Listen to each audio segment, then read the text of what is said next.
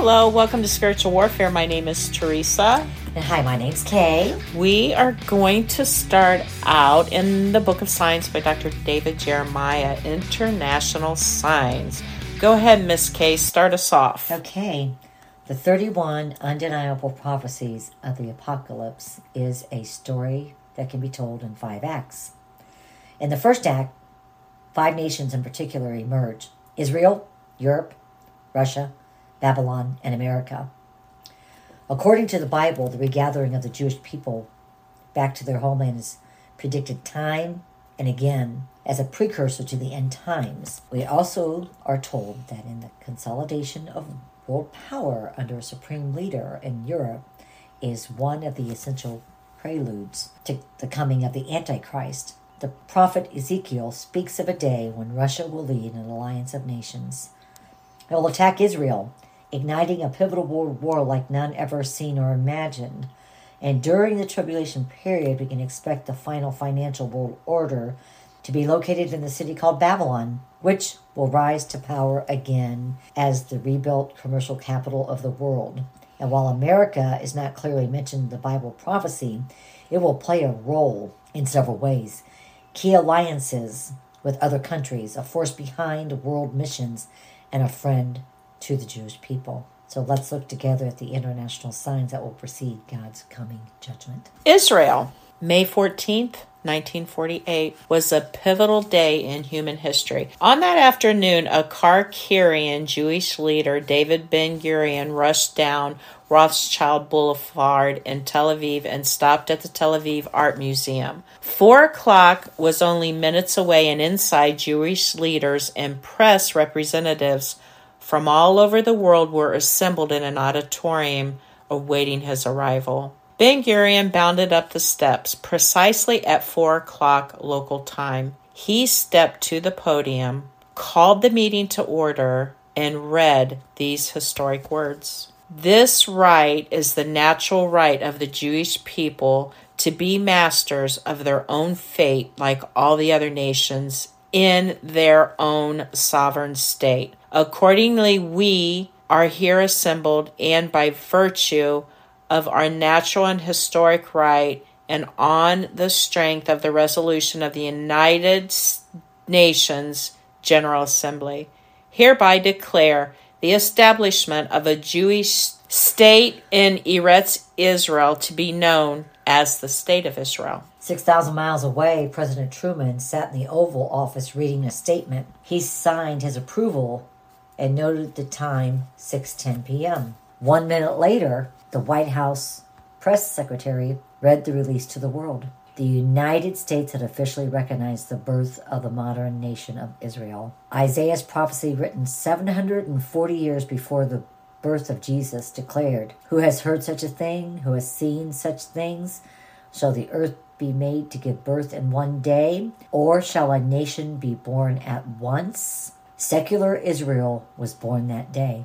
In the past seven des- decades, this tiny nation with a population of 8.5 million has become the geopolitical center of the world. Why is this so? Why is a fledgling country with a total land space smaller than New Jersey mentioned in the nightly news more than any other nation except the United States? To answer these questions, we must understand what happened on that day in 1948 what is happening today in Israel and how these events affect the entire world. For answers, we turn not to the evening news or the front page of the newspaper, but to the Bible. The Abrahamic covenant. The story of Israel begins in the book of Genesis. The Almighty God of heaven and earth made a binding covenant with Abraham, who was to be the father of the Jewish nation. The provisions of that covenant are recorded in Genesis 12 1 through 3, in which God said, Get out of your country, from your family, and from your father's house, to the land I will show you. I will make you a great nation. I will bless you and make your name great, and you shall be a blessing. I will bless those who bless you. I will curse him who curses you, and in all the families of the earth shall be blessed. Okay, that has always been amazing. I will bless those who bless you. I will curse him who curses you. When you're a child of God, trust me when I say that he is so good to his people. He truly is. He truly is. It's yes. it's it's amazing. God's covenant with Abraham consists of four unconditional promises. First, God promised to bless Abraham. That promise has been lavishly kept. Abraham has been blessed in many ways for thousands of years. Abraham has been revered by Jews, Christians, and Muslims alike. Second, God promised to bring out of Abraham a great nation. Currently, more than 6 million Jews live in Israel alone. Another 5 million live in the United States, and a significant Jewish population remains scattered throughout the world. Third, God promised to make Abraham a blessing to many. Just think what the world would be missing if it had not been for the Jews. Without the Jews, we would have no Bible. Without the Jews, there would be no Ten Commandments. And the basis of jurisprudence among most of the civilized nations of the world. Without the Jews, there would have been no Jesus. Without the Jewish Jesus, there would be no Christianity. Fourth, God promised to bless those who blessed Israel and curse those who cursed her. He has kept this promise faithfully. I believe one of the reasons America has been blessed as a nation is that she has become a homeland for the Jewish people. Here, Jews can retain their religion. Here, they can have economic, social, and educational opportunities. Today, the Christian church in America stands firmly between the Jewish people and the repetition of any further anti Semitism. God's covenant with Abraham reveals both the mission and future of God's chosen nation. Studying these promises will give us great help in understanding the present unrest in Middle East, the future of the Israeli nation, and how the destiny of today's nations will be affected by their stance towards God's chosen people. This historic document includes seven important features. The Abrahamic covenant is an unconditional covenant. Seven times in Genesis 12 1 through 3, God declared in emphatic terms what he would do for Abraham. His covenant with Abraham was unconditional and he ratified it in a ceremony described in Genesis 15. In the Jeremiah Study Bible, I explain the meaning of this ceremony. To establish and confirm a covenant in Abram's day, usually the two parties would walk between the pieces of the sacrificial animals, saying in effect, May what has happened to these creatures happen to me if I break the covenant. Because of this, Yahweh's sovereign covenant with, with Abram not an agreement between equals. Symbols of God, a smoking oven and a burning torch, passed between those pieces. Abraham did not. The Lord made the covenant with no conditions, independent of Abraham, and he would fulfill it in his time. No provision was made for this covenant to be revoked, and it was not subject to amendment or annulment. A personal covenant. In his covenant with Abraham, God promised extravagant blessings not only to Abraham's descendants, but also to Abraham himself. I will bless you and make your name great. In Genesis 12, God ad- addressed Abraham using the personal pronouns you and your 11 times. The promises are ultimately far reaching and eternal, and they were made first of all to Abraham personally, and each has been fulfilled. God directed Abraham to travel to the land he promised to his descendants, and Abraham found it to be, as Moses later described, a rich land flowing with milk and honey. His flocks and his herds increased exponentially, and he became an extremely wealthy man. Yes, this land would be the eternal possession of his descendants, but it was also Abraham's personal home throughout his life. God promises to make Abram's name great has also been lavishly fulfilled, even in his own time. Abram was known throughout the land as a rich and powerful leader who was highly respected and feared. A national covenant. In the second verse of God's covenant with Abraham, he said, I will make you a great nation. The ultimate greatness of the nation of Israel awaits the millennium.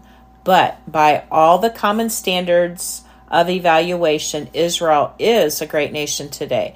Professor Rubenstein gives us an impressive summary of Israel's national achievements. Minute in size, not much bigger than a sliver of Mediterranean coastline, it has withstood continuing Arab onslaughts, wars, bo- boycotts, and terrorism. It has turned itself from a poor rural country to an industrial and post industrial powerhouse. It has reduced social, educational, and health gaps. Between Arabs and Jews, some of its achievements are unprecedented. A territorial covenant. All of God's covenant promises to Abraham, I believe, are the most amazing and his promise concerning the land.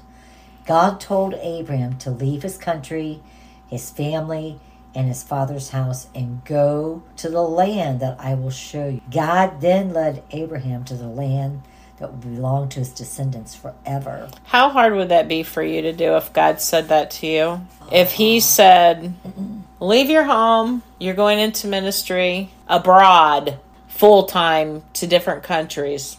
Yeah, that would that wouldn't be easy. No, it should not. It would not be Yeah. easy, would it? Uh-uh. But No, but he listened, and Yeah, he he did. did. and look Yeah. what happened. yeah, yeah. So did the disciples. Yes, They listened to. yes. Hmm. the land promised to Abraham and is described as a clear geographical boundaries. It takes in all the land from the Mediterranean Sea as the western boundary of the Euphrates River as an eastern boundary. The prophet Ezekiel fixed the northern boundary at Hamath, 100 miles north of Damascus, and the southern boundary at Kadesh, about 100 miles south of Jerusalem. If Israelis were currently occupying all the land that God gave to them, they would control all the holdings of the present day Israel, Lebanon, the West Bank of Jordan, plus substantial portions of Syria, Iraq, and Saudi Arabia. The strange thing is, Israel has never in its long history occupied anywhere near this much land, not even at the height of its glory days under David and Solomon. The fact has caused many biblical scholars to spiritualize the meaning of the term land and equate it with heaven. Others claim these promises were conditional and were forfeited by Israel's disobedience. In futation of these interpretations, Dr. John F. Walvoord wrote, the term land used in the Bible means exactly what it says. It is not talking about heaven. It's talking about a piece of real estate in the Middle East. After all, if all God was promising Abraham was heaven, he could have stayed in the Ur of Chaldees. Why go on a long journey? Why be a pilgrim and a wanderer? No, God meant land. Any normal readings of Scripture recognizes Canaan as an actual place, a piece of real estate, as expanse of soil that belongs to Abraham's descendants forever. In fact, that Israel has been disposed of the land in three periods of its history.